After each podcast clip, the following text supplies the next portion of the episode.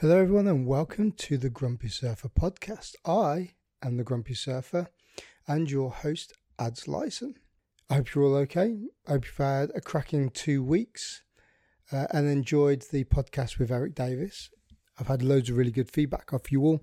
Yeah, he's been uh, telling me he's had some really good feedback from that podcast too. You guys are absolutely awesome. So thanks for tuning in every uh, every episode. Absolutely amazing. This week's podcast is with a former Royal Marines commando and now a war film documentary maker. His previous documentary was called The Robin Hood Complex and has now just completed and is doing a tour of his new documentary called 45 Days, which follows the situation between Armenia and Azerbaijan. So please enjoy my conversation with a good friend and a gentleman of a man, Emile Ghessen.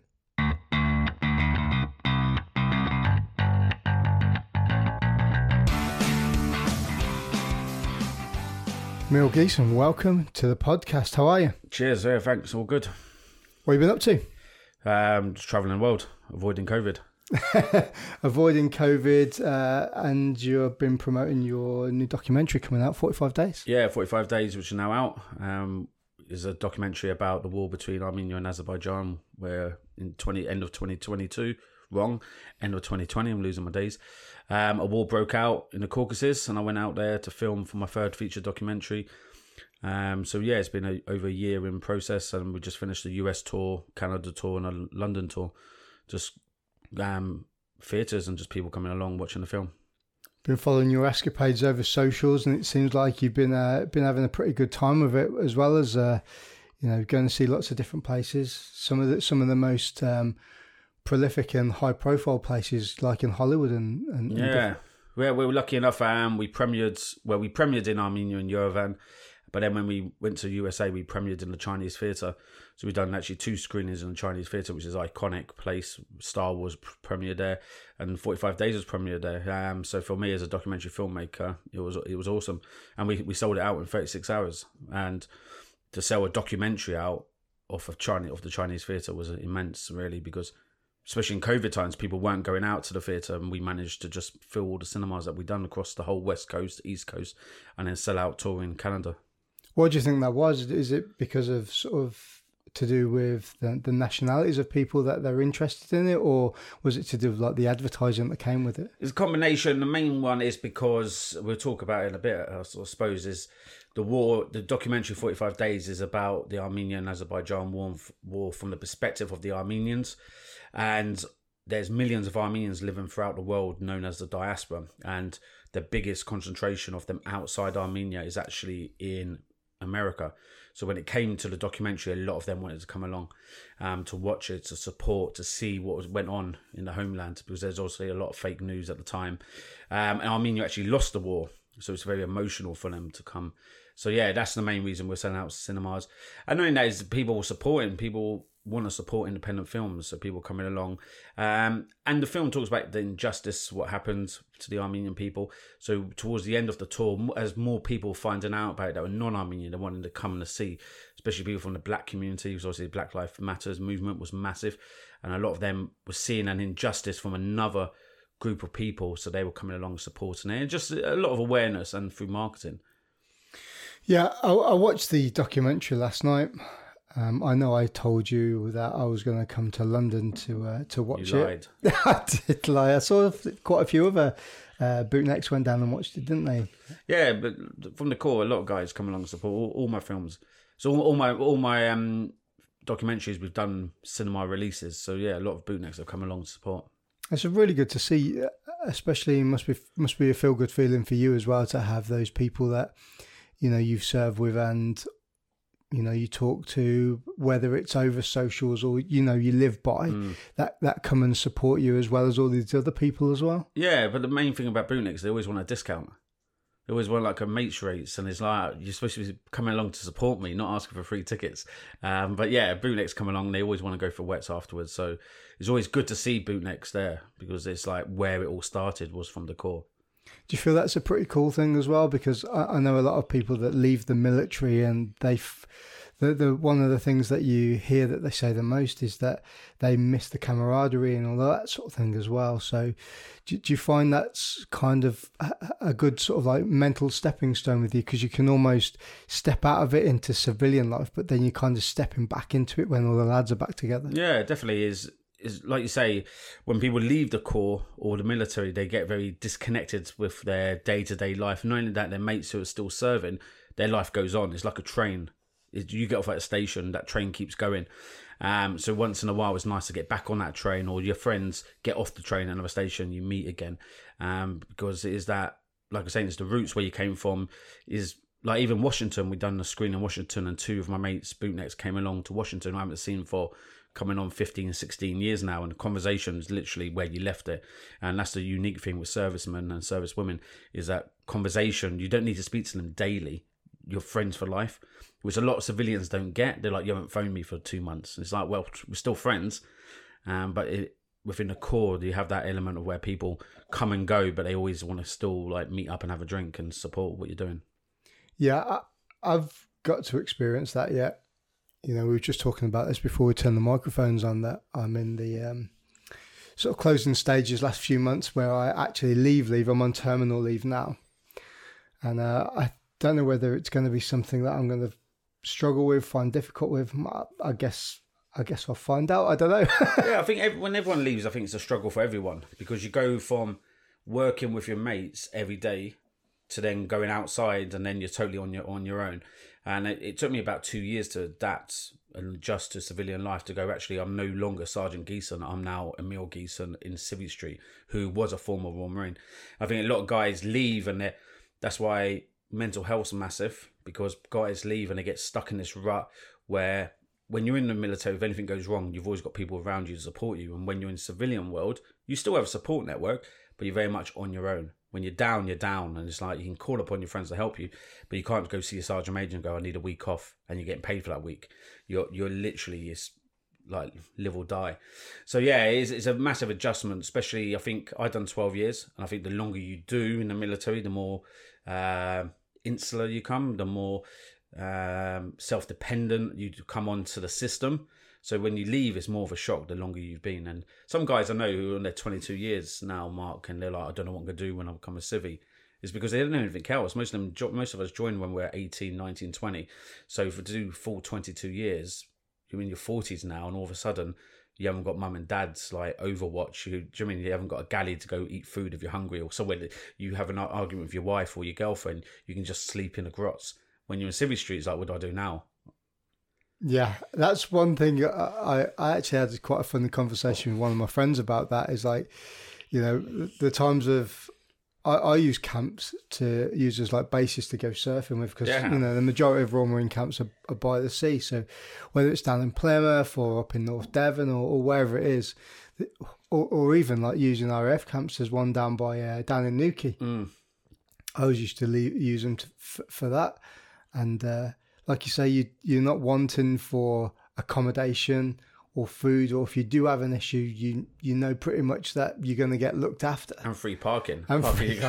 I used to do it all the time. Yeah, scran stealing as well. Yeah, yeah. Yeah, so beacon stealing. Gone. Yeah, it's all gone now. So uh, I don't know. It's a good job I've got a car that actually has all the seats that fold down in the back, so Sleep I can throw a mattress. yeah. A little bit of background from us though. So we actually were in training the same time. You joined up before I did, and I remember. Uh, you know, getting through training, and um, you were in Hunter Company for for quite a bit as well. And then as we left training uh, and, and, passed out, we we were kind of like not s- simultaneously following each other, but you know, you went down the anti tank route, and mm. uh, uh, and so did I. So, you know, let's talk a little bit about you know where you grew up and, and why you actually joined the military. Yeah, so I, I grew up in London. Um, in central London and moved to North London, and then always wanted to join the Corps. Well, but the problem I had is my eyesight. I've got really bad eyes.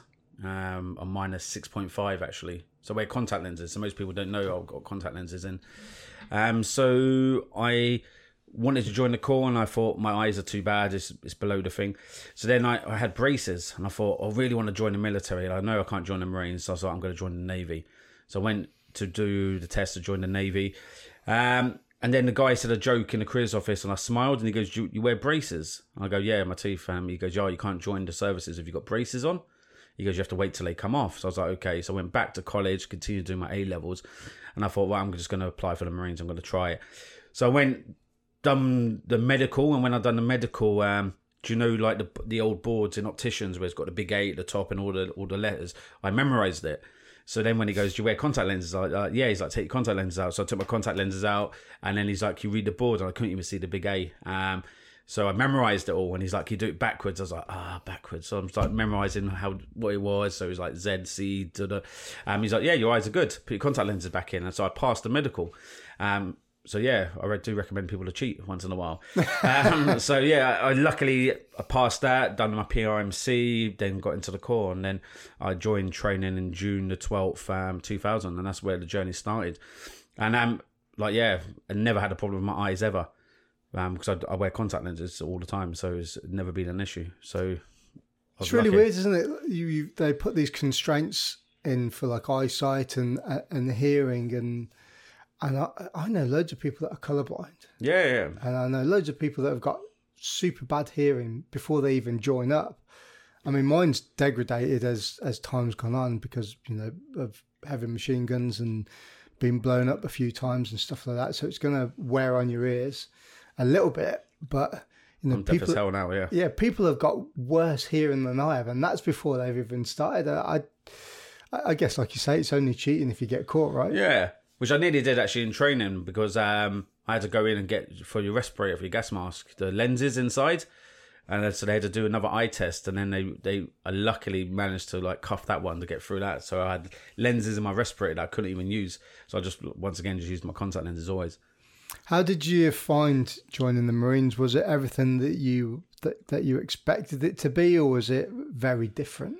Um, I, I knew it was going to be hard, but um, what my training team used to call the wide boy. Always got something to say for myself. So um, it was a bit of a culture shock. The fact is that you're in the big boy world, that everything you do has consequences.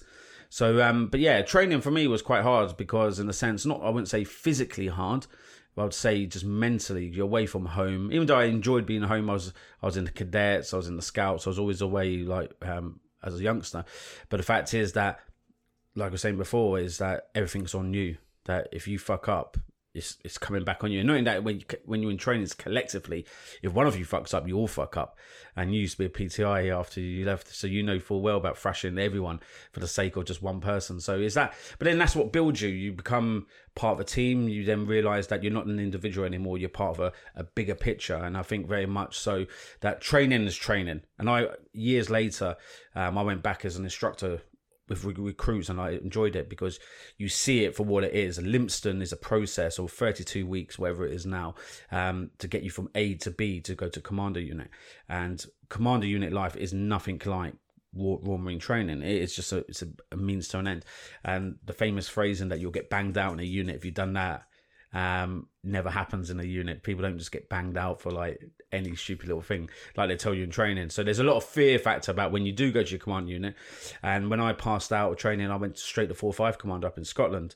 So you couldn't get any further from London if you tried. So then went up to 4 5, um, done an Afghan up there, um, 2002.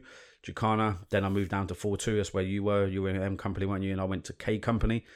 I'd done Telic 1 with um, 4 2 Commando. Uh, and then, yeah, Invasion of Iraq. And then went and done Herrick 5 um, with 4 2, where, where I was, I was the ISTAR Troop, um, MSG, like support. Um, like the recce troop, but with machine guns, kind of thing. So we had a good tour, and then after that, I went on a training team at Lympstone for a bit, year and a half, and then I went to 40 Commando, um, where I done another Herrick, which was Herrick 12 with 40 Commando Alpha Company. Um, and then during all that, I went off and done um, to RAF St Mawgan's to do the resistance, resistance interrogation course to become an interrogator, um, which I thoroughly enjoyed. And then when I got to about 2012, which was my 12 year mark, um, I was a rank of sergeant. I decided I've done everything I want to do. There's nothing more. I could see there was a lot of bullshit going on, especially in the seniors mess, where you become part of the system more. As a corporal, you could be a bit more voiceful if things are wrong. When you become a sergeant, you've got very much toe the line because you're on first name terms with the RSM, who's like make it happen. So very much I was like, do I want to stay here? I'm at that halfway point. Do I stay and become one of these old crusty sergeant majors, or do I leave and do something new? And at the time, maritime security was kicking off. People were earning a lot of money. The temptation of that, and I was just content with my service. And I was like, right, it's time to go. Do you ever look back and think about the time your times in Afghan? Because it's it's quite prolific for me. And uh, I, you know, you talk about Jacana, and Jacana doesn't seem twenty years ago. Mm. It seems like five minutes ago. And I've got I've got photo albums upstairs, you know, of, of pictures. What were you, Zulu company or X-ray? I was in X-ray company. Yeah. Oh, you were with Jules, weren't you? Yeah. Jules Marin. Yeah. So I, I was uh, I, I did my tanks course, anti tanks course, and then literally went straight up to Scotland and got put into X-ray company. But I didn't get put into an anti tank troop. I got put into the one of the um, the general duties uh, sections, um, which so happened to be with a uh, guy called Dave, who was a mountain leader. So the and I was in his section, and the majority of the time we were off basically doing like the forward recce's, um, because he was an ML. There was six of us in his section. There weren't like the eight man section. No, that's no. What was his name? Dave Taylor. Dave Taylor. Yeah. Um, and uh, yeah, we we spent the majority of the time off doing um, like recce's and stuff for like landing sites. And if we were going off to another position, we'd we'd go off first and do it, come back. So I wasn't really heavily involved with that, and I just remember seeing the lads. In fact, do you remember? Uh, do you remember Andy Grange? Mm-hmm. Yeah. So Andy uh, was my re- one, my first recruit troop instructor, and he hated me with a passion. like abs, like just every single day was you're never passing out of training, and I'm going to kill you. One of them guys. One of them guys. So every single day, you know, no no positive reinforcement. I was just told I was shit every day. Which was probably was. Right. it's probably right.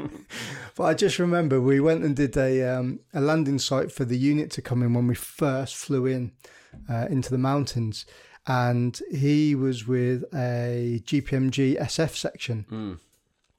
And he was carrying like all this heavy kit, and I just had a data can and my rifle and my weapon, and, and that was it. And uh, one of the bosses goes, "Right, you need to take uh, the GPMGs up that side of the mountain there and set up a, a bit of Overwatch. And I just remember looking at him and he just his head dropped down and his shoulders went down. And I was like, "Yes, mm-hmm. motherfucker, get up there!" So like I, I was GD until I'd done Jacana and Telic one as GD, and then done my tanks after oh, that. Oh, okay. But on Jacana, I was one of those guys. I was one that I was GPMG SF team for MST for Whiskey Company, so I know full well like what he must have been going through, walking up all them hills with all that equipment. That like the only only creatures on Earth that carry their home on their back are tortoises and snails, and the others are Royal Marines because the amount of equipment you carry on your back, which is not physically possible. But Jacana was just it was hardcore the amount of weight we were carrying up their mountains, and no wonder we we couldn't keep up with Al Qaeda or the Bin Laden trail and everything is because we were just too slow. We just had so much equipment. We weren't doing like strike ops quick um, in and out because the only time we did go light was when we backed up um, Australian SAS when they got bumped massively. Um, we went out and in the end we were collecting rainwater for for water. We ran out of food because there weren't resupply coming in. It was it was a bit of an epic. So yeah, it's like do you carry too much stuff or do not? And it even got to the stage where Sergeant Major was like checking people's equipment and going right. One toothbrush between two men is because you need to cut down on weight. It's like I'm carrying here like over a thousand link, yeah, um, with seven six two. I've got mortar bombs, I've got this, got radio batteries, got food. I don't, I don't think a toothbrush is really gonna like cane it too much. Um, but yeah, it was hardcore Jacana with the amount of weight we we're carrying. The the one that broke the camel's back was when they said, "Right, you need to cut your roll mat down in half." Oh yeah, yeah. I was like, "Well, how is a how is a Yeah, yeah. foam roll mat going to cut your weight It, it was it was ridiculous. Yeah, No sleeping bags. Yeah, yeah. No sleeping bags. just bivy bags, getting them in there. I remember, I remember in the digging the shell scrape at, at the top of this mountain uh, with with this other lad, and we had no warmers kit. It was really warm in the day, but at night it was Baltic, freezing, yeah. like it was almost like snowing, and you just curled up like spooning each other just Yeah. to retain some warmth. It was a run. You're never getting closer to a man again. Yeah, it was a very good mountain training in that one though. Yeah, but like you say now, it seems like a lifetime ago for me, really, Jacana. Do you know I mean? I, even there, there's memories coming back now that I haven't really remembered for so long. Because I think when you're in the corps and you do do a lot of ops, like a lot of people say to me, um, "Oh, do you remember this as a child?" I was like, "I don't, me- I don't have mem- many memories of a child. Not because I had a bad childhood. I had a great childhood. It's because you, you do so much in your adult life that your brain's like a hard drive. There's only so much information it can it can hold. Um, so yeah, stuff like Jacana that slowly moves to the background, and all things like from Iraq, if it's slowly moving backwards because we're doing so much more in, in your present life. Um, shit, I'm just hit that hit the microphone waving my hands around. So yeah, it is. It's, it's tough, like to remember them. Like you say, photo albums. I'd love to see your photo albums afterwards, actually, because it just jogs memories of things that you saw, people that you've been with. Um, even names. I'm getting very forgetful on names because I just meet so many people now. It's like, oh, do you remember such and such? I'm like, who's that guy? And then it's like, you're good friends with. Him. I was like, oh yeah, and it it triggers them. So um, yeah, because being like in the corps is you have so many memories from it. How did you find the transition between all, all the different ops because Jacana was very much a mountain based warfare.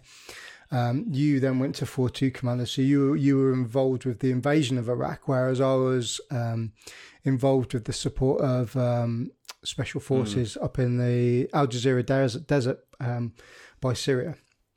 So we had, we had two very contrasting um, ways of looking at at that conflict, and then you've pretty much done exactly the same as I have. Herrick Five was very kinetic. Yeah, very kinetic. Like contact every other day, pretty much through the whole of the six yeah. months. Amazing.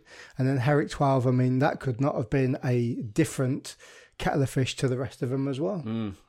Yeah, no, all, all all the ops. So this is the thing. This is when I decided to leave is because all the ops I'd done were brilliant ops um, for their own little way.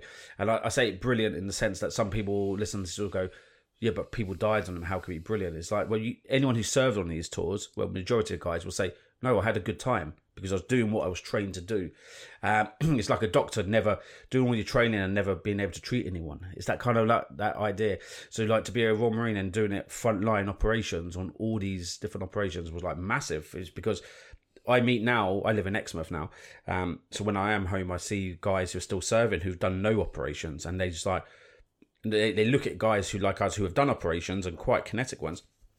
And to them, it's like we want to do that, and I, I say to them, "Be careful what you wish for." It's exactly what I say. Was even now I go to war zones like as film as a filmmaker, and I've seen war throughout my whole adult life, and I was like, "Be careful what you got." But I did have a good time when I was serving. I wouldn't change that for anything. I don't support the reasons we went to Afghanistan, and support the reasons why we went to Iraq now at the time I did. Um, but I still wouldn't change them days. If people go, can you turn back clock? And I go, well, no, soldiers are soldiers. The military is the military. We don't get involved in the politics. If we could go back in time and change the politics, yeah, I would change the politics, but I wouldn't change how we fought the wars that we were told to go and fight, um, because we did it the way we we we should have. Um, so yeah, no, I enjoyed my t- my tours. And like the invasion of Iraq for me was very quick very we were we landed on the Al Peninsula um, very quickly, and then worked all the way up to Basra. So I think that took us about just two and a half months, three months, and then very much as soon as we got to Basra, we took Saddam's palace, and then we got taken out, done a few patrols in the area, and then we got taken to the port and taken out very quickly, and then the army came in and took over our positions. So uh, yeah, and then going to Afghanistan, like saying Herrick Five. The good thing about Herrick Five is I spent majority of my time in Kajaki, and Kajaki was just or war zone. It was there was no civilians there. It was just Taliban everywhere, going out fighting the Taliban on on daily, every other day, having contacts. Um, so, but there was no IEDs, and that's what made it great. It was someone shot at you, you then go down. Okay, boom, top section. 200 meters rapid fire then you go into your plan to do a section attack and i was a, I was a corporal then um, and i was a team leader so um, it was the old school, the way you should have been fighting, the way you were trained to fight, and it was very kinetic. And then we come to Herrick 12, where it was IED central, where, okay, right, we're getting shot at now. Why are we being shot at? You have to think now in your tactics going, we're being shot at in this location. Why are they shooting us here and now? There's a reason for it. It's because they've IED the ditch to the right. They're expecting you to break contact, get into that ditch, and blow yourself up. So the tactics had to be changed because they've now, by this time, they've spent over 12 years watching us watching how we fight, how we do things, how we maneuver across the battlefield, how we put our vehicles, where we put our vehicles. If they come and attack us, where they're going to put a mouse hole charge onto that wall. How do we IED that? It was counter, it was cat and mouse all the way through. Um, and I enjoyed that tour, even though we had massive casualties. I enjoyed it because I ran um, a fire support group. I was the command of it. Um, so we had all the Jackal vehicles that were going out. We're doing the QRF. We're doing all the um, patrol based firing. So we had our gun line set up. So we're constantly um, kinetic, especially Alpha Company in the south, um, because we had the freedom of movement to move around that area. So I had a great tour there, and all the tours were very different, like you were saying there, and it's just a it was a good experience. I think it's quite funny when you look at it uh, on a, a personal development sort of plane where you know, we were all Marines together, then we were all corporals together, like on training teams and stuff. And mm. I'm talking, you know, Tomo's been on um, the podcast three times now. You three know, times. yeah, struggling for guests. and uh, you know, we talk about different things, but it's all very, everything's very evolutionary. And the people that I get in here have always been sort of like around the same time and done the mm. same sort of things, and it's quite interesting for me to get different perspectives of different things because you know you were with Alpha Company, mm. Tomo was with Delta Company, I was. I was with Bravo Company, and we're all in different places doing the same thing, but we had different areas of interest. Well, yeah. Which is which which was really cool. like you say now on twelve, you're with Bravo Company and you're very strict on your movement because the IEDs and that part of Sangin were terrible. Do you mean? And we were spread out a yeah. lot.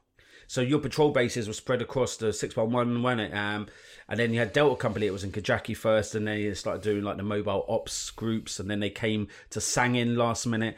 Um, so they had a different tour to what we all had um, as well. So and then Charlie Company had a different tour because they had the, the commanding officer who was based there, so he was a bit more restricted on what they could do.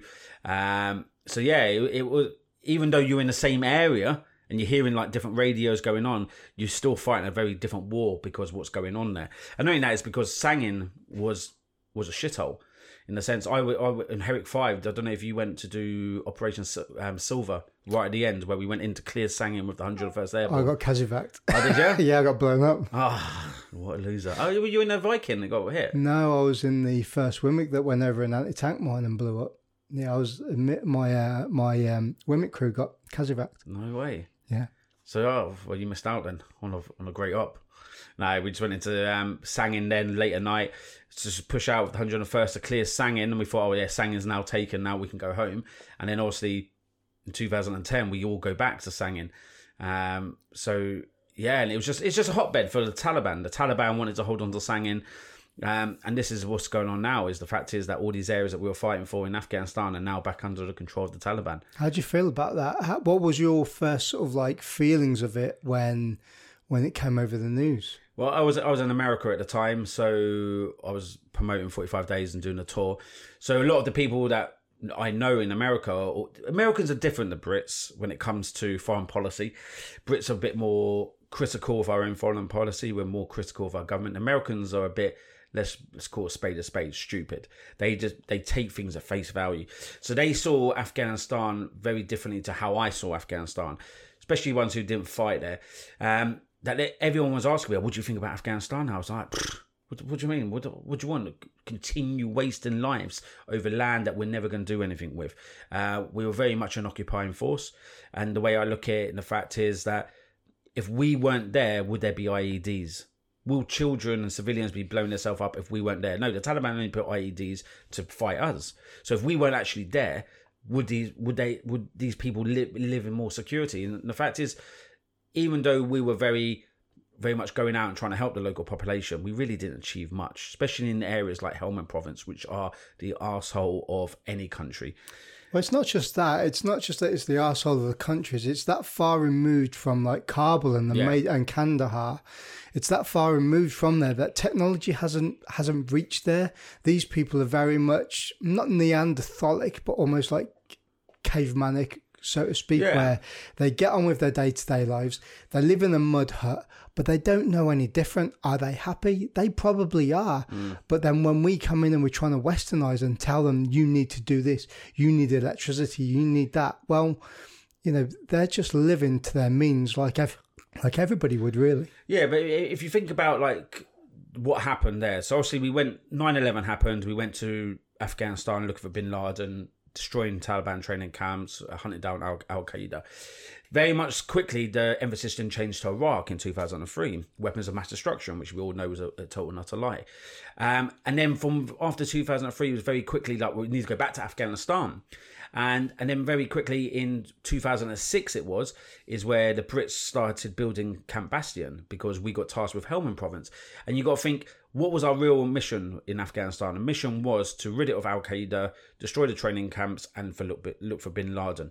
Taliban really wasn't their agenda at the time. The Taliban were seen as supporters of Bin Laden, so they were on the on the map. But as such, the mission wasn't to defeat the Taliban to start with. And Helmand Province really the Brits took upon on, off their own emphasis to go. We're going to take Helmand Province with the American support. Yeah, we're going to we're going to go, there. But why did we go for, for Helmand Province? And the main reason we went for Helmand Province is is because a lot of it was general bullshit from generals and military commanders who wanted a war. They wanted to have some importance in that region to go. Well, Helmand Province, even though it's got a sphere of influence, it doesn't really strategically give us anything.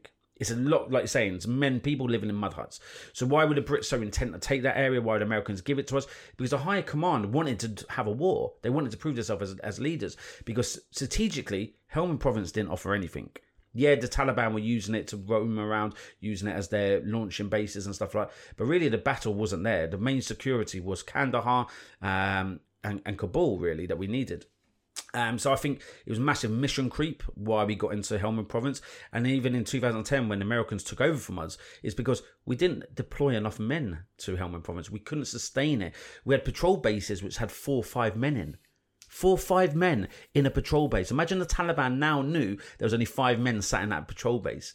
It's, it's crazy how we survived for so long there. Not only that, we were killing a lot of people. We were killing a lot of Taliban, and they were just regenerizing coming across the border from um, Pakistan. And not only that is you think about when we first landed in Afghanistan 2001. We're now fighting in 2010 for Herrick 12. We're talking about now is people that were killed in 2001 and 2002 their older children, their 10 year old children are now at 18 year olds. So every time we killed someone, we didn't, which just justly for some people, of course, because there was an enemy that we are fighting. But what we're doing is we're creating more enemies by people that were more sitting on the fence going, actually, yeah, I don't mind the Brits and Americans here, actually, they might change something. All of a sudden, you kill their uncle. You've now created all their cousins, all the brothers, all the sisters now turn against you. So, all I think what we're doing is counterproductive in the sense that we're killing a lot of people, but they're making more enemies. It was making it more harder for us. The uh, counterinsurgency operations need to be long term, as in we're talking decades, um, to implement here. And it was very hard to do counterinsurgencies um, operations. The Americans don't understand counterinsurgency at all. The Brits we do it very good. And then, as you probably remember, courageous restraint we got told, which was came down from the Americans about courageous restraint. And what that was was, if you see someone who's shooting at you, maybe he's having a bad day. Do you really need to kill him? And that's what they're implementing. And go, mm. and it's like when you talk about areas like Sangin, there is none of that. That everyone who is shooting at you is a bad guy, and you need to shoot back. So our commanders very much were hell bent on courageous strength. Think before you shoot. And I told all my troop, I was like, don't even get that, get that, get them two words, which are oxymorons, get them out of your head.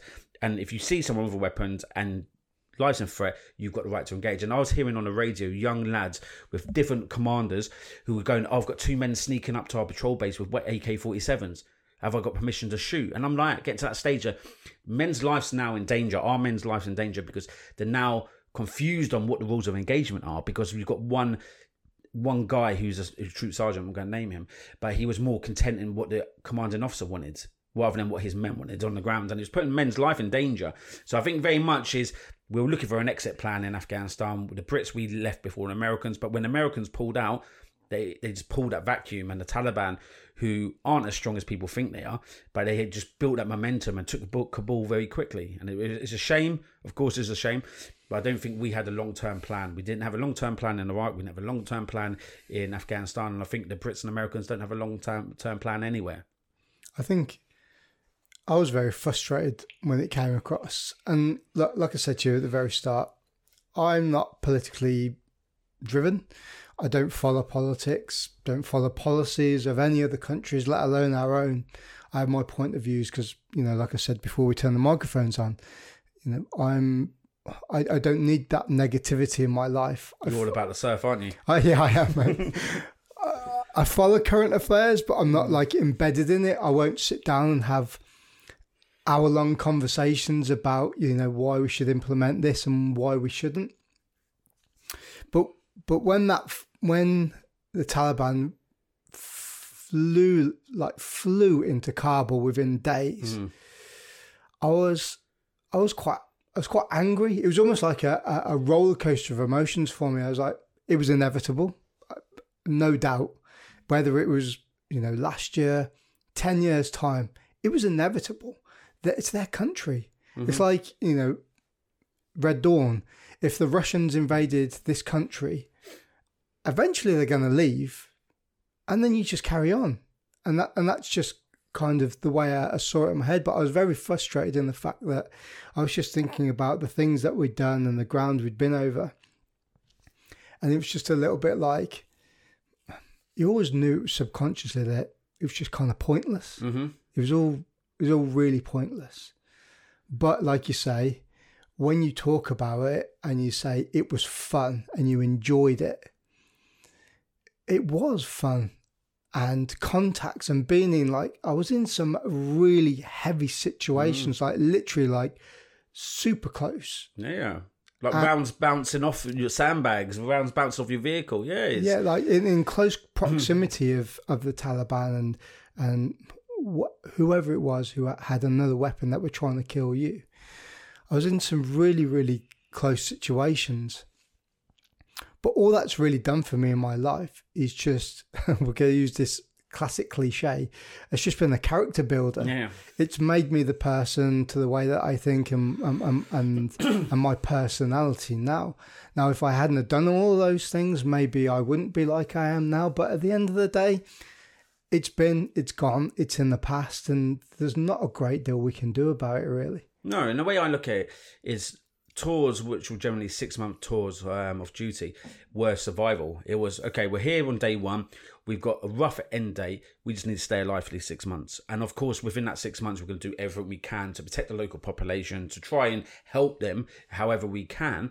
But very much, I look, I saw Afghanistan and Iraq very much like that. It was just a, it's a job, and I think a lot of guys' mental health deteriorates because they get too emotionally connected to what's going on. Um, I struggle with emotions in general. It's just who I am. Um, but I, I see operations like, right, we're here. Six months' time, we're going home again, and the next guys are going to come in here. Um, of course, like I'm saying, we do what we can, but ultimately, it's policy. It's it's foreign policy that's going to change what's going to go on in this region. And I thought, I'd fight in. We're not changing anything, and I knew that very early on. So when when I was in America and everyone's going, "Oh, what do you think about Afghanistan?" I was like. "Pfft, what, are we going to do? Send another 60,000 troops there? Come, boys coming back in body bags. Then people start moaning, why is our son's been blown up? Why has our son got PTSD? Why is our son dead? It's like, you, what do you do? How how do you sustain it? And I, I look at, because I'm very political, um, I look into politics. I, this is what I do now with documentaries and stuff like that. Is like, where do we go? Where where is the end state? What is the end state? And like I said, we didn't have a mission in Iraq and Afghanistan. Is like, do we just keep needlessly pumping men in there? However, I don't support how Biden withdrew very quickly. He pulled out very quick, um, and not only that, he told the Taliban he was going. So what happens is our partners, the Afghan army that we've, been training for years, was sat there and go, the Americans are going in two months' time. What, what's going to happen to us? So because he done this, a lot of them defected and go, the Americans are going. They're our support. We've got air support from these guys. We can't support, do everything on our own. So a lot of these guys just put down their weapons and joined the Taliban. And that's where the momentum came. They go, look, the Afghan army's fallen. The Taliban, we're now back in charge and everything. You see how the local population go, yeah, do you mean long term? And I, I was the thing I always remember. I was in Sangin, and we had just taken over from the the rifles, um, who in in Nole area, and we went out. and I was with an interpreter, and we met like village elder, and I got out my jackal, was chatting to him, shook his hand, and go, "Hi, I'm the new commander of this area." Blah blah blah. Um, how are things? And he's like, "Yeah, good." Like this through interpreter. I was like, "You glad we're here?" And he was like, "No, not really." And I was like, take it back, go, why? We're here to help you. He goes, but so with the last unit and the unit before that, and nothing's changed here. He goes, you're going to go and the Taliban going to come. He goes, at night when you're not around, the Taliban come to our homes. He goes, you're not changing anything. And I was like, but do you not want us here? And he's like, I just want security for my children. And that's the fundamental of all the war zones I go to. Local populations want security. And even when I done my first documentary, um, Robin Hood Complex, the fight against Islamic State, we were on the outskirts of Mosul with the Peshmerga and they assaulted um, um, I can't remember what town. The town was called Bashika. They assaulted it, killed all the ISIS fighters in there, liberated them. People were coming out, putting on their football tops, smoking cigarettes for the first time because it was all banned under Sharia law and stuff. Um, and I spoke to an elder as well, and I said to him like, "How do you feel that now the the Kurds are coming in and liberate this area?" And he goes, "But for how long?" He goes, "They were here to begin before ISIS came." He goes, but he ran away. He goes, look, there's an ISIS body, and he was pointing to all the dead bodies. He goes, they fought and died here. He goes, I don't like them, but they gave us something. They gave us security. They provided us something. We didn't have to like them to give us that security. Um, and I think very much that's what civilians always want. They want that security, and whoever's going to give it to them, even if it is the the leader of North Korea, for example, or if it is the Iranians or someone or Assad in Syria, people just want to live, and they go, okay, these are the boundaries we can live between.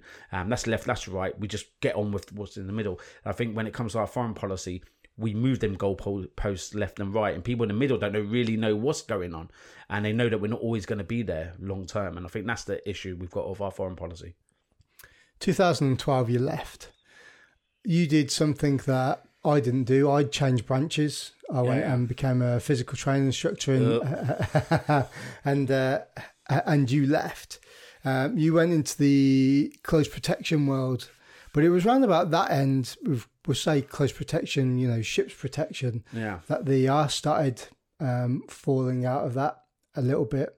How did you go from the transition of leaving to close protection then to thinking, do you know what?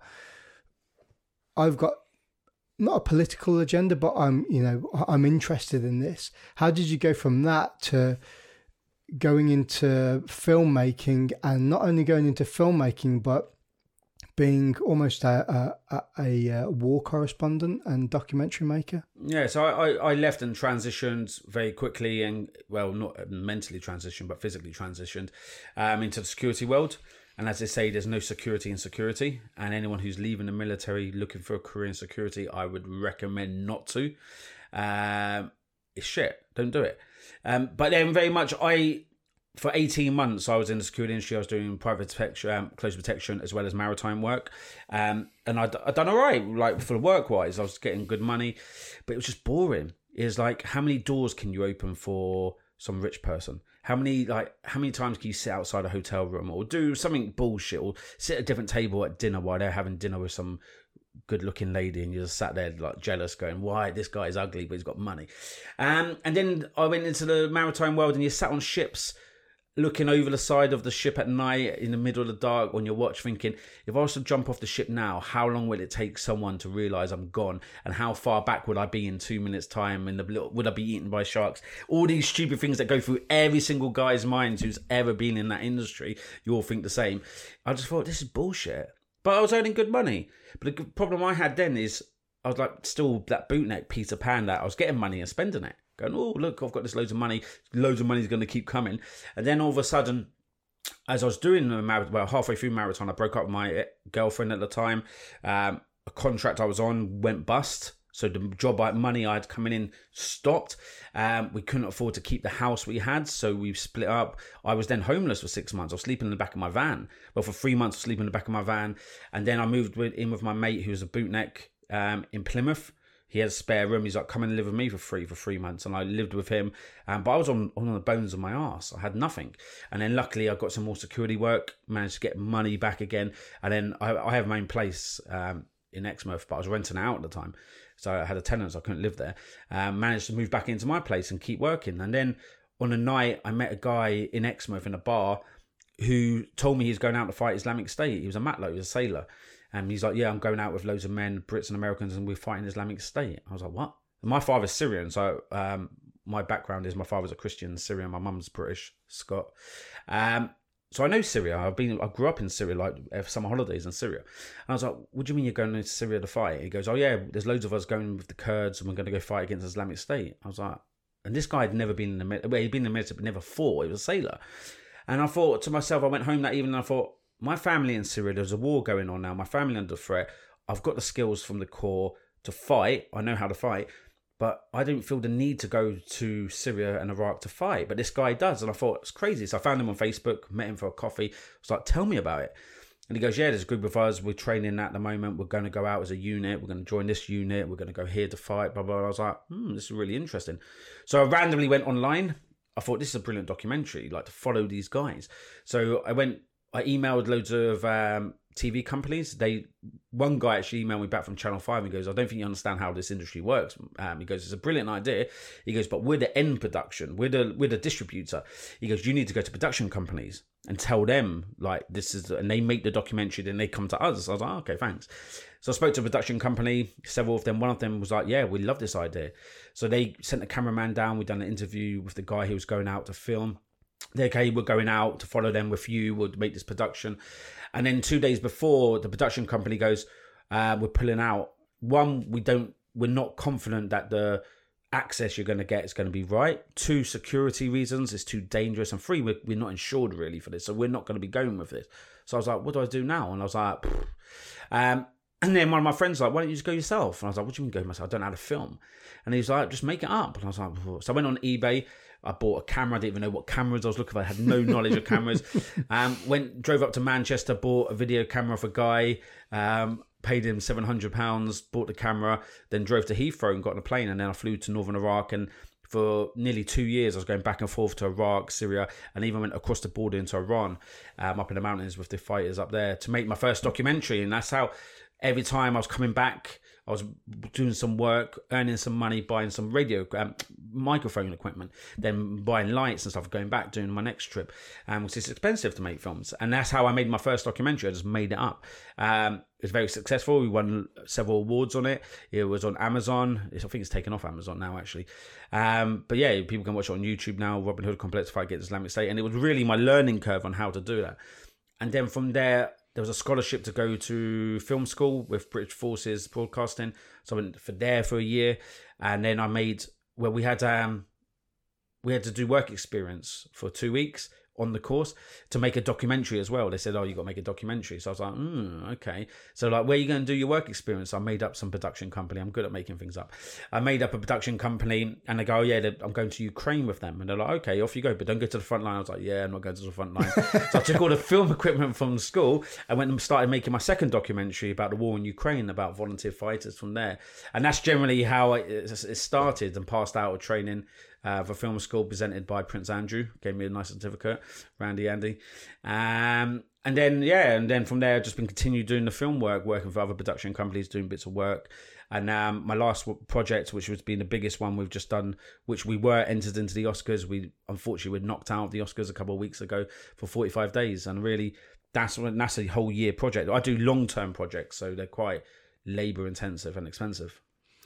So you, you didn't really kind of go into it as like a full time thing. It was just kind of anything that we do is like creating your own business is that you just bought something, went with it. It's like this, like the creation is. Yeah. And in fact, you're the reason not the reason you're the person who gave me all the advice to do this because you had your own podcast at the moment yeah, called, I started doing it. Uh, don't argue with, don't argue with stupid yeah, people. Yeah, which I stopped doing the podcast. I need to do it again. Actually, I might just nick this one and chuck it on.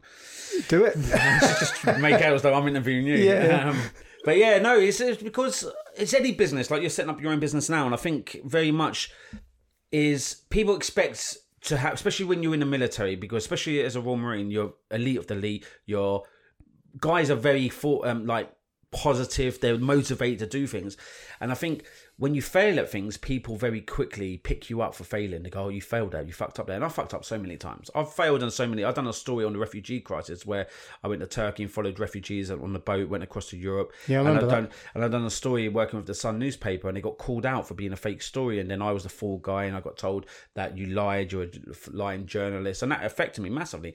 But then people like pick up on that and go, "Oh yeah, you're that guy who done that."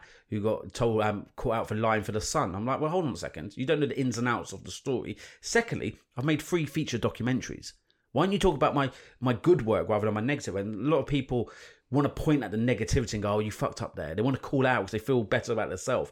And I'm like, "Well, hold on a second. Why don't you judge me on my good work?" Yeah, but um, and very much quickly is that in the world that I'm in now, that you need to be it's a roller coaster you have you'll be times you'll be down and be times you'll be up and that right now i'm on an up because we've just done a massive successful launch of 45 days but i don't know if my next project is going to be a down we don't know that because that's the whole world of being self-employed and like you're saying you're starting up your own business it takes time you can't expect to just open your doors and you're just flooded with people and you're just massive success. It takes time to build up that credibility. It takes time for people to word of mouth. And that's what my filmmaking work is very much now. And like I live in Exmouth because my son lives in Exmouth. He's, he's nearly 14 now. But really, there's nothing for me in Exmouth. There's nothing here for me at all, um, other than walk my dog, go for my coffee. Really, work wise, I could do stuff online, but I need to, for the work I do, I need to be interacting with people. And like being in America was massive for me because I'm sitting down with producers who've made like the Final Destination, meeting the guy who does the franchise of the Marvels and stuff like that. So you have to be in people's face to get that connections. Um, so you have to be in it to win it as such.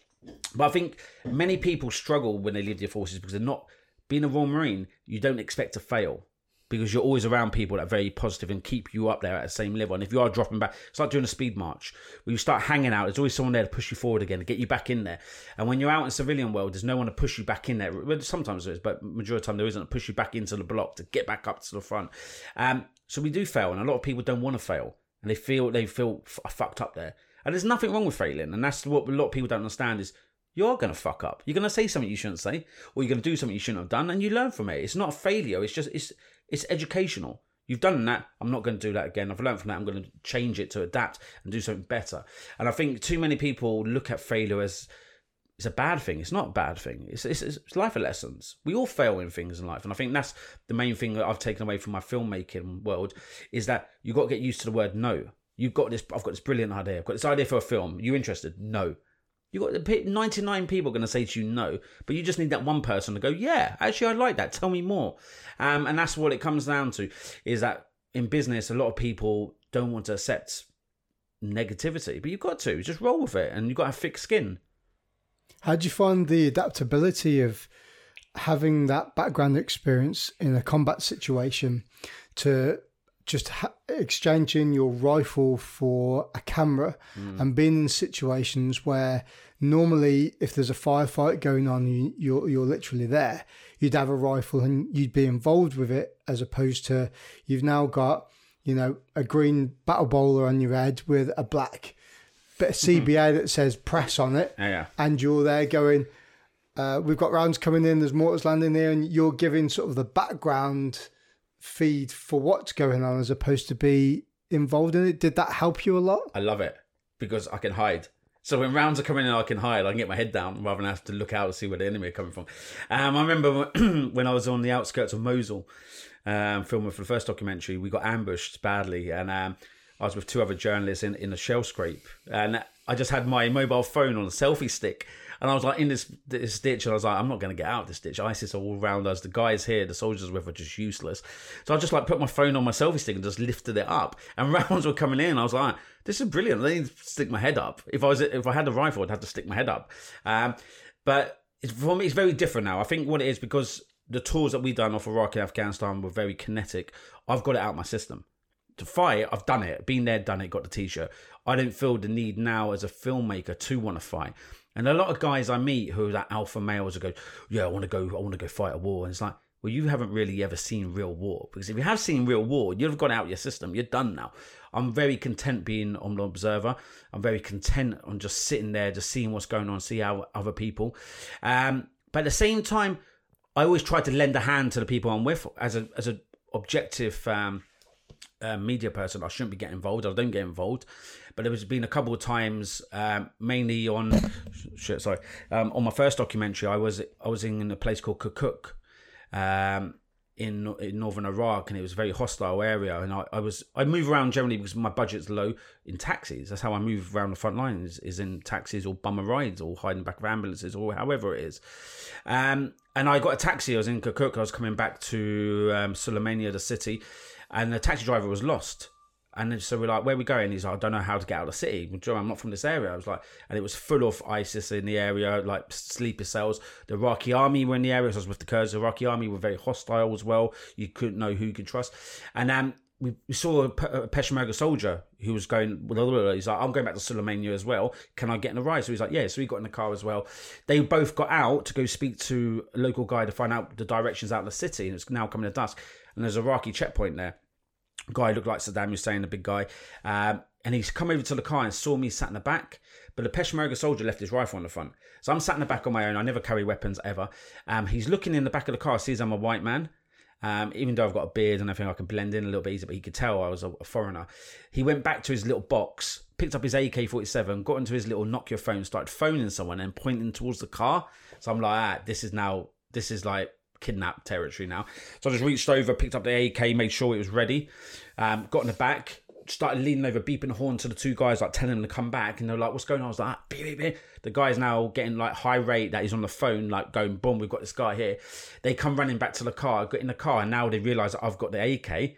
They're now thinking I'm taking them prisoner. So I'm like to drive. I didn't talk the language. I'm like, fucking drive. So they drive, going in and out of all the alleyways, get out of the area. And once we're out of the area, I then like clear his weapon, give it back to the soldier, and then I phoned my friend who could talk and translate and say, "Right, this is what happened." Explain. He's like, "Ah, yeah, dangerous man, dangerous man." Um, Yeah, no shit. So it's like, yeah, so like there, I don't carry weapons because you can't have a camera and carry a weapon. Um, and there was another time where, in fact, this is a funny one. If you watch the first documentary, um, I was met some American volunteer fighters in Sinjar in a region where ISIS were everywhere and they're fighting them. And they go, come up to the hill and we'll show you our, like where our positions. We got up there and these two guys, ex-US Marines, now fighters, and with their father. They had a 50 cal on a soft mount. So the Americans don't use soft mounts. It's like the bracket that holds the gun. Um, so they're like, we're gonna we're gonna shoot up a mosque. I was like, why? And they're like, oh, because we're to shoot the mosque. That's where ISIS hang out. So I was okay. So they get up on top of the truck with the 50 cal to show off to me with the cameras, and he's clicking it, and the, he doesn't understand how the soft mount overrides the hard mount. So he's like, mm. I was like, what are you doing? They're like, oh, we've never seen this before. I was like, it's a soft mount. It overrides. And they're like, how do you know? I go, I'm a former Marine. They're like, oh, do you know how to use this? I was like, yeah. Oh, show us. So I'm like, so turn the cameras off, turn the cameras, giving, I was giving them a weapon handling lesson on the soft mount. Then all of a sudden I get back down, get the camera, and then they start opening up. And I was like, so I didn't really get involved, but there's been times where I've been like, hmm. And it, when I was in Armenia for Nagorno Karabakh, the region there, is talking to about the trenches. The trenches were just straight lines. And I was like to the commander, I was like, why are your trenches straight lines? He goes, is this how we're told to build them? I go, no, you want to make them zigzags. I go, if a bomb lands or round lands, it's going to go straight down. You need to make it zigzag to give you that protection barriers. Um, but you need, I need to be very careful because when you're trying to give out this advice to people, because you don't want people dying, um, people start thinking, "Who are you? Are you a spy? You work for the government?" It's like, no, I'm just a guy who knows something, and I'm trying to help you out here. So I try to compartmentalize between being a filmmaker and being like a former Royal Marine. But yeah, really, I don't have any interest in getting involved in the fight. But there again, I'm hanging around a lot of guys who are less trained than what I am. Have there been any situations where you just thought, I ain't getting out of this? There must have been. Um, mainly when I was in in Iraq, um, ISIS one where you're surrounded by ISIS everywhere, you, and the guys you're with are just like ragtag. Um, and also in the latest one in um, Nagorno Karabakh between Armenia and Azerbaijan, just the fact is drones were everywhere, and they were just launching their drones, attacking civilian vehicles, and you could hear them flying over. Every vehicle I was getting in, I was like thinking, is a drone watching us? And I felt very much how the Taliban must have felt with our air superiority. Is like, are am I being watched now? Normally we control the skies, don't we? So when I'm on the other end of it, it's quite, it's quite scary because you're thinking, well, okay, right, I'm moving tactically across the ground, but if there's something watching me from above, doesn't matter where I go. It's like we all watch police like programs about the police interceptors and all that stuff. When you put the, the police helicopter above and there's like a high speed chase and everything, you can't see the blue lights in your rear, but you don't know that that helicopter's watching you. They're going to come and get you. And very much, I was on the receiving end of the drone warfare there, which was very intense. So I thought, I wouldn't say I'm not going to get out of here, but it's just very much like if I'm in the wrong place at the wrong time, I'm dying here. There was a bit of footage I saw a while ago. It was a stage show, and um, they were. It was when drones first started to become like. I got one here that I got given for Christmas. What kind of drone is that? Ah, it's just a little crappy one that you get from a shop. Okay, yeah, Like you know what I mean? Like it costs like thirty quid. yeah, yeah. and uh, but it was about that size. And what they'd done was they'd put um, explosive into it, um, but they put technology into the drone that created face recognition. So you had a swarm of these little drones that could fly around and you could almost use them as being like a hitman, put some facial recognition software into it. And they had a dummy on the stage of, um, you know, like the, uh, like not, um, like almost realistic plas- plastic faces they use for like uh, boxing dummies. And they had this drone um, flying on it, and they gave a demonstration of like this is the facial recognition, and they put it on to like attack or whatever, and it literally flew straight into it, and there's like a little like a percussion charge, like would be like in an um, an IED or something like that, where it it just made a little hole straight in this straight in his head. And I was like, is this is this the state of technology now? And then when I started watching the documentary last night of uh, 45 Days, um, which you can get on Vimeo. Vimeo, yeah. At the moment, Is that what yeah. it's called? I call it Vimeo. Vimeo, Vimeo, yeah, yeah. Yeah, that, that one. Or uh, you go to my Instagram, Emile Ghessen. Um, you'll see it in the, in the link in my bio. We'll put that at the end. It's a little plug. And no, we'll do it at the end. And uh, and then you started talking about the drone threat. Yeah. And it's something that I'd never really thought about before.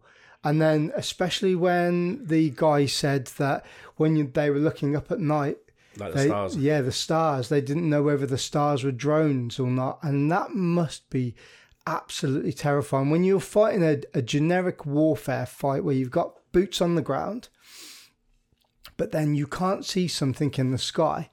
And like you say, it, it it related quite well to the to the air dominance that we had, whether it was AH, whether it was, you know, the um, the B fifty twos in the air dropping JDAMs on people, and uh, you know, on the Taliban. If you if you flip roll reverse it and you look at at somebody else's point of view, it- it must have been quite disconcerting, and especially for you filming that as well. I, I can't imagine what that would have been like. The thing is, I, I know when I go into war zones now, um, I am just a pawn in that war zone. I I don't push it to the level of where I put my life in danger. But when you've got threats from air, you've got from artillery and rockets and drones, everywhere's the front line. As as we know, like in Afghanistan, is like where's the front line in Afghanistan? There is no front line. It's all the front line. um, and very differently is that our me and you, the way we fought wars, is old school because the way wars are fought now, which you see in 45 days, is the way wars are fought now and how wars are going to be fought from now on. Like you're saying about the drones being um, adapted, like off the shelf drones, ISIS used them very effectively. In what they're doing is they're using them for suicide vehicles, they're using drones for surveillance. So they're calling in vehicle, suicide vehicle, to overwatch and go, right, take next left, take next right, they know a vehicle's coming, so they would move the checkpoint back. And we had loads of suicide bombers come towards us in Iraq and Syria. They'd move the checkpoint back, try to hide from the suicide bomber. But the drone's watching and goes, take the next right, bang, bang, targets to your front, 100 meters, and they're driving it straight in. So they're using drones off the shelf for surveillance. And then, like you're saying, they're adapting drones, cheap little drones, to put high explosives on, put grenades on it, and they're using them as either kamikaze ones or they're using it to drop and they're using it very effectively in, on the front line in Ukraine now. Is very much both sides are using drones, little off the shelf drones with explosives on to drop into the trenches. And then what we saw now in Nagorno Karabakh in 45 days is that the generation of drones where it is not drones like we used, a Predator, but smaller scale, cheaper drones, which are military grade drones, but they're very effective. And you've got the Israeli drones, the Harop, which is a kamikaze drone, which can sit up for six, seven hours, be in observation, surveillance of the area, and it sits there. It's called a loitering um, drone, and all of a sudden it PIDs a target, and then it would nosedive. So the drone then turns into a missile, nosedives and kills its target and detonates. Um, so this kind of warfare is very different. Is the fact is that you've got people hundreds of miles away sat in a control box nowhere near the front line, sat there doing PlayStation. They're playing PlayStation. My son, who plays Call of Duty, very much very similar. He's calling airstrikes in, and that's what is now. Wars become very depersonalized, and I think that's the, in very much is the future. But also, what we're seeing now is swarms of drones. This is the new adapt and how they're going to do it. It's cheaper scale drones that come in swarms. So five, six, seven plus drones coming in and boom, taken out a military unit very quickly and effective. Not just one drone, it's, it's a combination of drones. Um, since the war in Nagorno Karabakh between Armenia and Azerbaijan, is all militaries around the world have done uh, lessons learned from it because countries watch other wars to see how they can adapt and change. Main battle tanks in that war were really not effective at all. Um, it's because the drones, the drones were taken out main battle tank. It's like, what do we do? Do we spend twenty thousand dollars on a drone, or do we spend two million dollars on a tank? that could be taken out by this twenty thousand dollar drone. So very much the the way people move across the battlefield is going to change. It's going to become very more robotic, and so drone warfare is the new future. And even the Royal Marines now, you see the guys looking all Gucci with their little drones flying them up there and stuff like that. It is the future. It's because if you can fight a war which body bags men aren't your men aren't coming back in body bags, it means public opinion doesn't change on the war. It's like okay, we're fighting a war, but we're fighting a war in Afghanistan, but no boys are coming back to Wootton Bassett. Okay, yeah, well, who cares? The war's going on. So very much militaries are looking for a non a lethal force without actual putting men's life in danger. Of course, men are going to die in war, but you can minimise that for your forces, and drones are the way ahead. Where did the idea of forty-five days come about? Like, how did you, how did you, how did you get onto it? Because obviously, the war started quite quickly. There was a there was yeah. a build up to it. So, how did you get the tip off?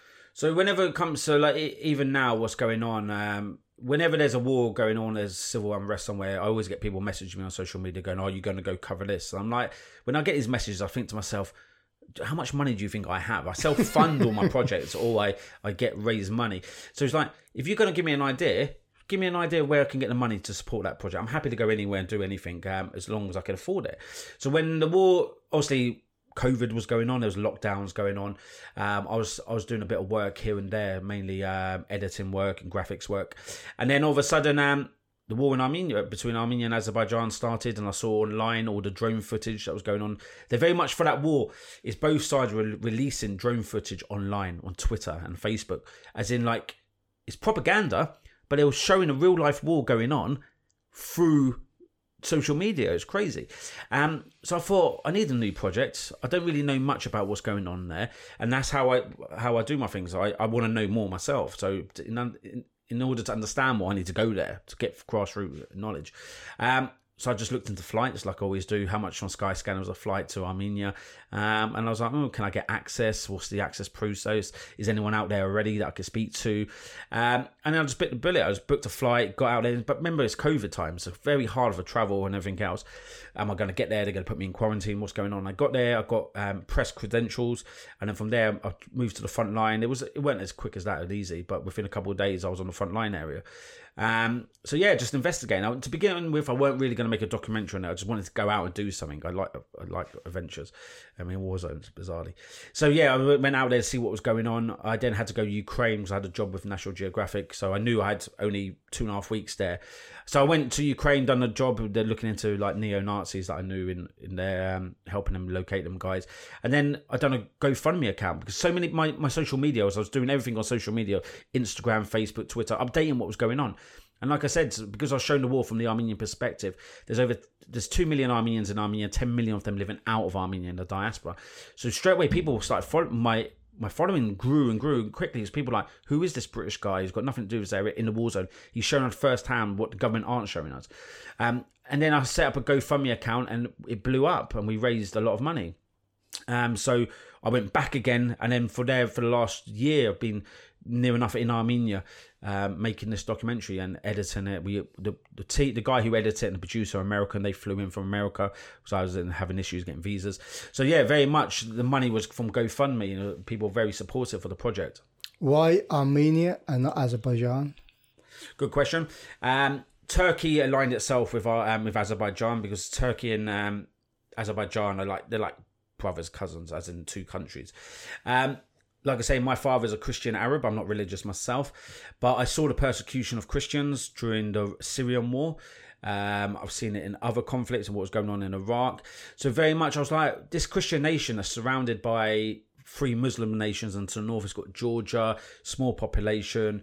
Um, I knew about the Armenian genocide, where a million and a half Armenians were persecuted in 1915, and I just thought my time I spent on my first documentary with the Kurds is the Kurds are enemies to the Turks. So I came under a lot of attacks from Turkish people going, you're propagandists, you're telling their story, kind of thing. So I've seen the aggression that some Turkish, not all of the Turkey, I've been to Turkey and I've spent a lot of time in Turkey working. Um, it's a beautiful place and people are, are lovely, but there is a small um, proportion of people that are very hardline people. So I thought when Armenia and when Azerbaijan aligned itself with Turkey or Turkey aligned itself with Azerbaijan, I thought I don't want to get caught up in that. I don't want to get caught up in this, so I'm going to go from the Armenian perspective, which is totally the underdog here. Um, and like I said, Armenia lost the war in the end, so I was there when they lost the war, as you see in the documentary. Um, so yeah, that was the main reason I wanted to go from there. I wanted to show like, it's a story of David versus Goliath. Um, Armenia won the war they they had with Azerbaijan in the 90s, um, but they lost this one here. And so yeah, I, I I stand by going to that side some people go, well, it's, it's, only from one perspective. They go, yeah, but if I was making a documentary on Afghanistan, British troops in Afghanistan, if I don't film with the Taliban, doesn't mean it's, it's not objective. It's just a humanization perspective. And the documentary 45 Days is a human humanization perspective. It's not about the, all the fight. It's not about war as such. It's about all the people. And I think that's all my documentaries focuses on is the human cost of war. I think the way that you put yourself across is, you, you know, you could be, you could say it's controversial. Um, but people would say it was controversial just because you're just saying what you see. Mm. And we were talking about this before about social media, the news platforms. They're very much, whether we like it or not, they're very much dictated in the way that the news is is generalized and put across to us. You know, whether it's COVID, whether it's what's happening in Downing Street at the moment, mm. whether it's different types of war, what side we're going to be looking at.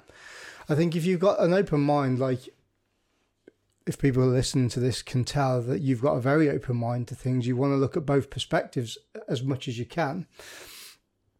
That if you say what you see, that can be seen as controversial more so than being biased. Does that make sense? Yeah, it's like in in 45 days is it's people's opinions. People are telling me what they're seeing and what's going on, and I don't really shape the narrative. I just follow people. I don't really give too much of my own personal um, opinion. It's about the people I'm with.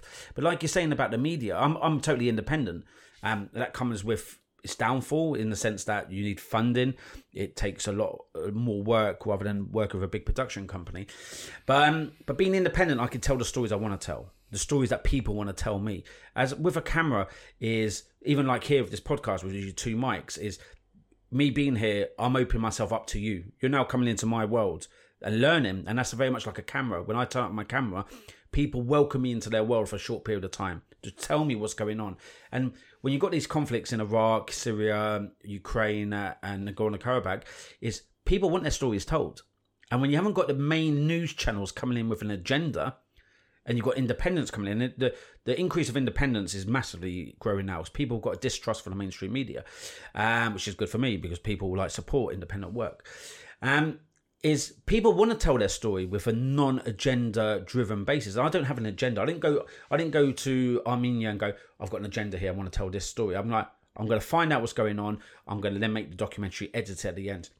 And the mainstream media is a business and people need to see it. Other than the BBC, who gets its money through selling products as well as uh, taxpayers' money, is all the other news channels around the world are businesses. They they only survive by selling commercials. A newspaper only sells and makes money now not from the selling of the paper, it's from advertisement within that paper, or they do it online. With a lot of clickbait. Um, but all news channels they need to survive, and money in all these organizations dropped massively. So what they do is they tell stories they think their audience want to hear. They go, okay, for example, West Country News, where we are now in the West Country, they'll tell stories that they think people in the West Country want to know. There's local regional news. When you then go at six o'clock on ITN, you go to ITN News, they tell because they've got adverts to sell. They're going, okay, what what what people are interested in? Okay, they're interested in Boris Johnson and COVID at the moment. Let's tell them. And what we're seeing now is I know very many journalists who get paid more money for telling COVID stories than they do other stories. I know journalists that were in Armenia telling about the war, and then their their um, publisher or the editors going, "Get me a COVID story about the war." It's because that sells. So they go, "Okay, what we? How do we sell a story?"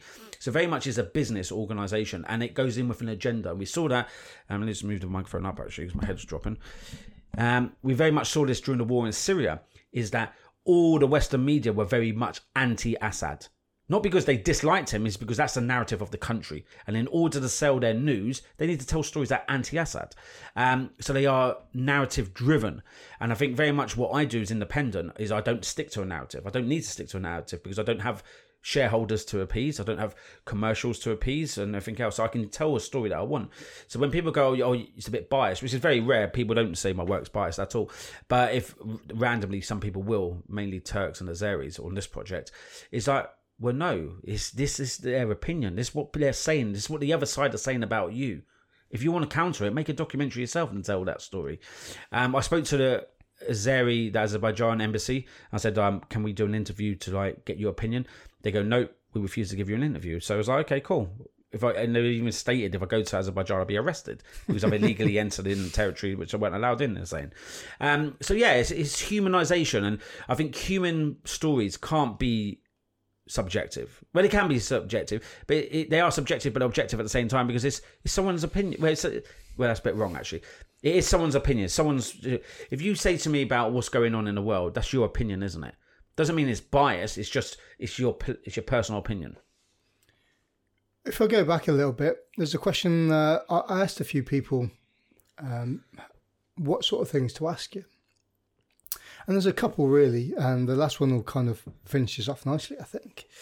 Um, so this one really is when you were filming the Robin Hood complex, because it was your first one and you kind of went out to Iraq and the Middle East ad hoc, apparently you were getting quite a bit of negative feedback about from servicemen, non-servicemen, people over social media because you did a lot of stuff through um, Instagram stories yeah, and yeah. Facebook and all that sort of thing, you were getting quite a bit of negative feedback apparently from people saying, "What are you doing? You're just cuffing this." Oh yeah, yeah. yeah. What, what was your feeling behind all of that? So that was that's like a lifetime ago now. When I get them, like, no one would dare say that to me now because I've seen like three documentaries I've done in war zones. But when when I first went, I remember when I first went out to the Middle East um, for the first documentary yeah, it was mainly it was guys in their 50, 40s, 50s, and 60s who served one tour of Northern Ireland who now think they're military experts on all wars that go around the world. And it's like, and like we're saying, we, we fought wars that were very kinetic, very like Afghanistan and Iraq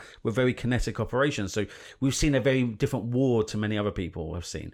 Um, and knowing that is going back to the Middle East is I feel like my father's from the Middle East. I've spent a lot of time in the military in the Middle East. I understand the culture a little bit better. But what people didn't understand was who ISIS were. And that's what the story was to tell who these people are and why these men are fighting against them. So yeah, on social media to begin with, I was getting a lot of negative um, remarks from people going, "Oh, I don't think they have oh, um, orange jumpsuits in your size. You're only going to get your head cut off. What you doing playing this?" Da, da, da. And I, I just tell these whatever you do in life, there's always going to be someone that's going to try and knock you down. Um, close friends were like, "You sure about this?" I was like, "I don't know. I'm just making up. I am cuffing it, and why not?" It's like any business. It's a business, isn't it? I'm I'm risking my life, of course, going there. I have a son, but he understands my work I do now, and the fact is that, like I was saying, there, so there's always going to be someone to knock you down, no matter what line of business you go in. There's always someone who thinks they know better than you, and it's like, but they're not going to take the chance. But then the thing is, when you're trying to make it happen, they will knock you down. But then when you've made it, when I've made the documentary and I've watched it, I've gone, actually, yeah, that's brilliant. That's well done, actually, kind of thing. And I think more people need to be more supportive to go, actually, yeah, okay, have you thought about it? This is the this is X, Y, and Z. Um, have you thought about these? Rather than going, oh, you're stupid, you're an idiot, you're going to die doing this. It's like, what do you know? It's like save your comment. And this is the thing with social media is my business is obviously a lot through social media. Is how I get a, um, my following, as how I get jobs and stuff like that. Is it's like like the, this the like a like the, the saying goes uh, opinions like arseholes everyone's got one and when it comes to social media it's because people are sat behind a screen they're sat on their toilet they're sat on their sofa they're lying in bed it's very quick and easy to send something and then think I've just said that. Rather than if they came, they wouldn't say it to your face. They wouldn't come up to you and constantly go, "I'm about to say this. This person is physically in front of me." When it comes to social media, it's very toxic, especially Twitter. Is people just throw it out there and they think, "Oh, it's gone," and like you're saying, it's out in the ether. It's gone. It's there. Um, and the problem I have now is because I am not I'm very well known amongst the Armenian community and, and in in Hollywood I, and in um, LA I'm very well known now as well is that everything I post now, I know to get screenshotted. And things like even if I post something and I realize like on Instagram on the story and you realize a spelling mistake, you delete it. People, I've had people send me a screenshot of my original post. Go, why have you just deleted that? I was like, bloody hell, that was like 20 seconds ago. Wow. I was like, there's spelling mistakes. Not because I'm taking back what I've said, is there a spelling mistake? I'm changing it. So you need to be very careful about that. Is that on social media, it is a very toxic place and it can be like you were saying about avoiding all the news because it's negative. Social media can be very negative. And when i was actually launching just before we done the, the premiere in hollywood I'd done a podcast with some guys where we were drinking whiskey and the war in Armenia is very political for a lot of people. Um, a lot of people don't support the prime minister. Some people do, da, da, da, and you can say one thing and you, piss off the whole population. Um, and I've done a podcast where we're drinking whiskey. It was a three-hour podcast. My documentary is only ninety minutes long, so this podcast was free, was double that time, and we're talking a lot of stuff. And the problem you've got is like even this podcast now is what I, what we could be talking about this second now, whatever minute we're on now. 50, imagine fifty eight minute now. We might be talk, we might spoke about in minute two. So what we're doing is we're talking now in 58, relating back. But what we could do is we could take out of context something I say at 58 minutes or what you say at 58 minutes to discredit you. And that's the problem we've got with social media is people try to always look for the negative. They always try to put you down. And what they do is they take things out of context. And we see it with the media, we see it with like Boris Johnson, we see it with governments, we see it with Trump. People take things out of context to discredit, to suit their narrative. It's very dangerous because people don't see like when the podcasts are done in, in, in Hollywood is people didn't listen to the whole three hour podcast because that bore, bore you to death, but they want to listen to the 40 seconds that's controversial and then form an opinion on it. Um, so I think it, it's a danger. It's a massive danger. It's a double edged weapon. Um, but yeah, these people that are very negative, I, it's like, go fuck yourself. It's like what are you doing with your sad little life, and it's not. It's not. I don't want to discredit them put them down, but it's like don't come into my world and try to put me down for trying to do something that I believe in support it. Or if you don't support it, shut the fuck up. Simple. And I think there's too many of the veteran community that try to always belittle people that are trying to do something. And I think it's their own insecurity that they feel inadequate, that they haven't done anything since they left the forces, that they just want to put you down for trying to do something. Um, but again, it comes with the it comes with the territory. Even with your podcast, you probably have people that be negative to you. It comes with the territory. If you're going to put yourself out in the public domain, you got to accept criticism. And if you you take it personally, you're never going to do anything because people are always going to want to hit you down. Yeah, you definitely got to be thick skinned. Yeah. Fortunately, um, if anybody does send any negative feedback my way, I just abuse the crap out of them. We'll and find you. I, I, live in Lympstone Village, and Exmouth come and find me. I'm absolutely fine with that. Then, then this is the thing. Like I was saying, it's, it's very, it's too easy. Like before, these people that are crazy were sat in basements. They're sat in their mum's basement just talking to the walls. Now all of a sudden with social media they can come into your world and there's so much hate out there. And I do I do support freedom of speech. If you've got something to say, say it. Of course say it. But be constructive of what you're saying. Don't just say you're shit. Why am I shit? Tell me why it's shit. Um, but the, the, problem you've got is some people, because I, like I say, I spend a lot of my life on social media, uh, more time than I should. But there's some people you can't reason with. Some people you haven't you try to have like a you said this, so I don't support you because you've said this. Okay, cool. The reason I said this is because X, Y, and Z. They don't want to listen to X, Y, and Z. They just want to hear what they they want. They've got a narrative and they're not going to change it. Um, so like that podcast I started, which I, I need to continue. Don't argue with stupid people. That's where it came from. Is because you can't argue with stupid people. You try to change someone's opinion, or not change their opinion, but trying to educate them to your opinion. Some people don't aren't interested in that. We've all got friends that won't ever change their opinion on anything. They're like, no, I believe that's what black's black, white's white. I don't care. There's no grey. Um, and you try to say, well, actually, there is grey because this. But some people would never change their opinion. And I think these toxic people just leave them to live in their little echo chamber. But surely that's what a conversation's about, though. You've got your opinion and your point of view, and you put that across. Somebody else has got their point of view or opinion, and they put that across. And then you know, if you're in a, a bigger group discussion, it becomes a little bit more, yeah. um, a bit serious. Well, as long as you've got a little bit of proof behind you to back it up, I mean, it's like anything. It's like the Joe Rogan podcast. Mm. You know, he talks about certain things and gets people on. He talks about those people.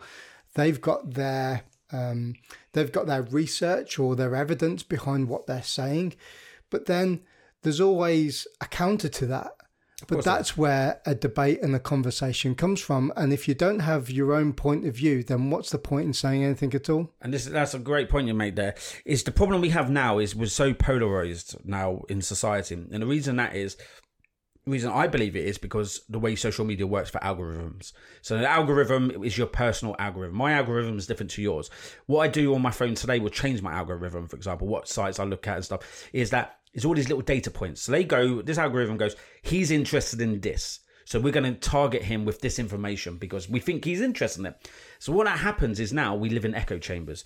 So for example, we've seen it with Brexit, we see it with COVID, we saw it with Trump and stuff, for example. So if you live, if you were to say you are pro Brexit, you're the media you're going to get and the stories you're going to get and the people that you're going to see on your social media are generally people that support your your vision and what you believe in your your thing is because that algorithm thinks oh he likes that. Adz like is um, pro Brexit so's Emile oh they want to be connected so we're going to show them each other's posts. It's how it works.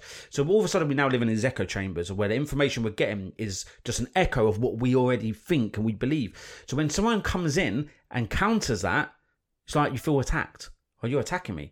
It's because at the moment I the way I believe it is that we're not open now to criticism. People aren't open to different opinions because the way our algorithm works, the way the information that we consume now is totally changed. And like I was saying, we've seen it with COVID now, we've seen it with Brexit, we saw it with Trump, we've seen it with Boris Johnson.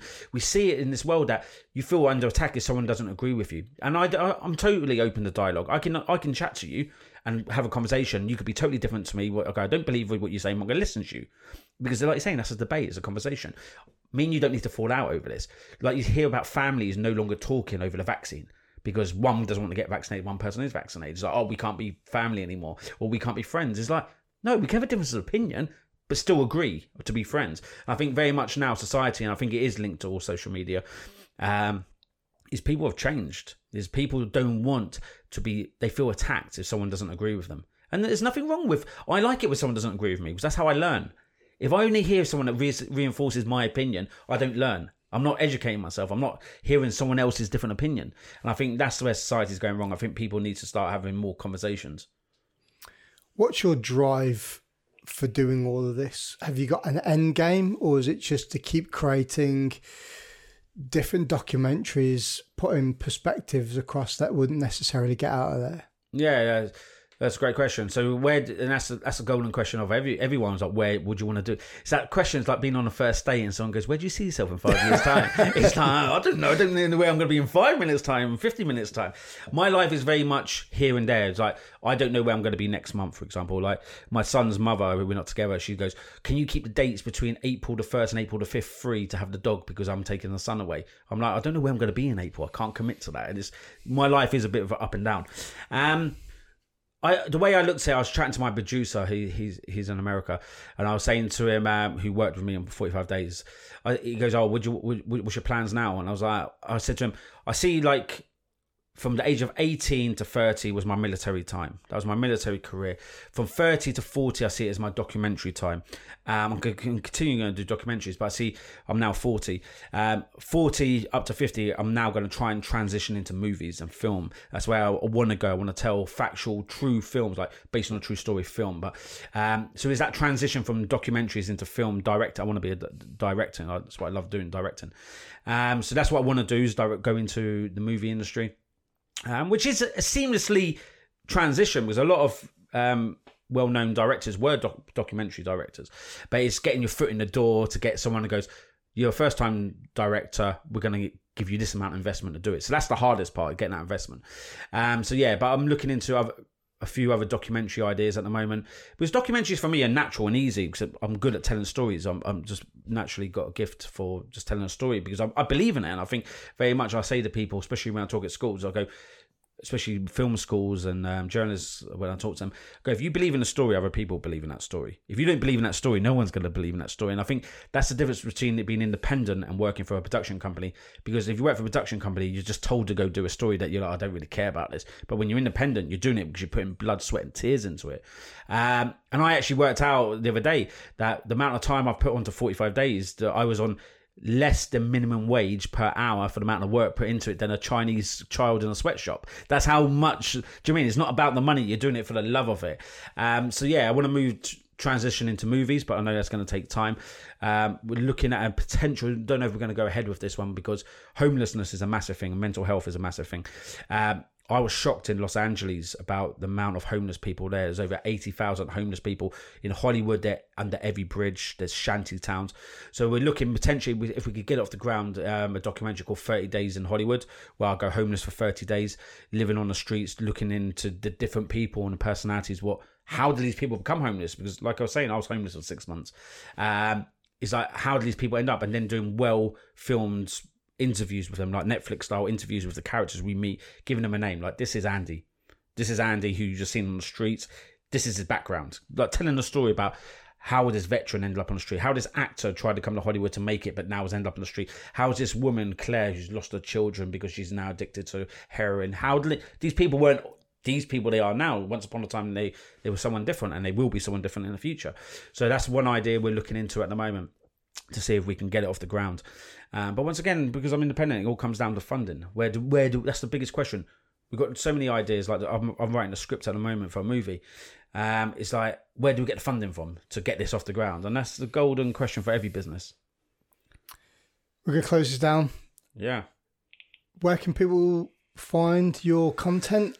You've got a website, and I know 45 Days is out at the moment on Vimeo, like we said at the start. Yeah. So, um, through best thing through social media, Emile Ghessen, and on all, all, all, my social platforms there's a link there to the latest documentary and to the website. The website for 45 days is 45 days um, film.net or there's my my page called emileghessen.com um, yeah so social media really is how people connect me. If anyone's got any ideas for funding or any ideas for films or documentaries send me a message. I'm always open to um, discussion with people.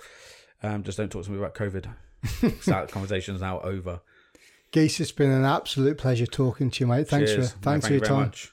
And that's it. If you like the podcast, please like, share, and subscribe on your podcast provider, and also leave me a little review on Apple Podcasts. That would be amazing if you could do that. Thanks for listening.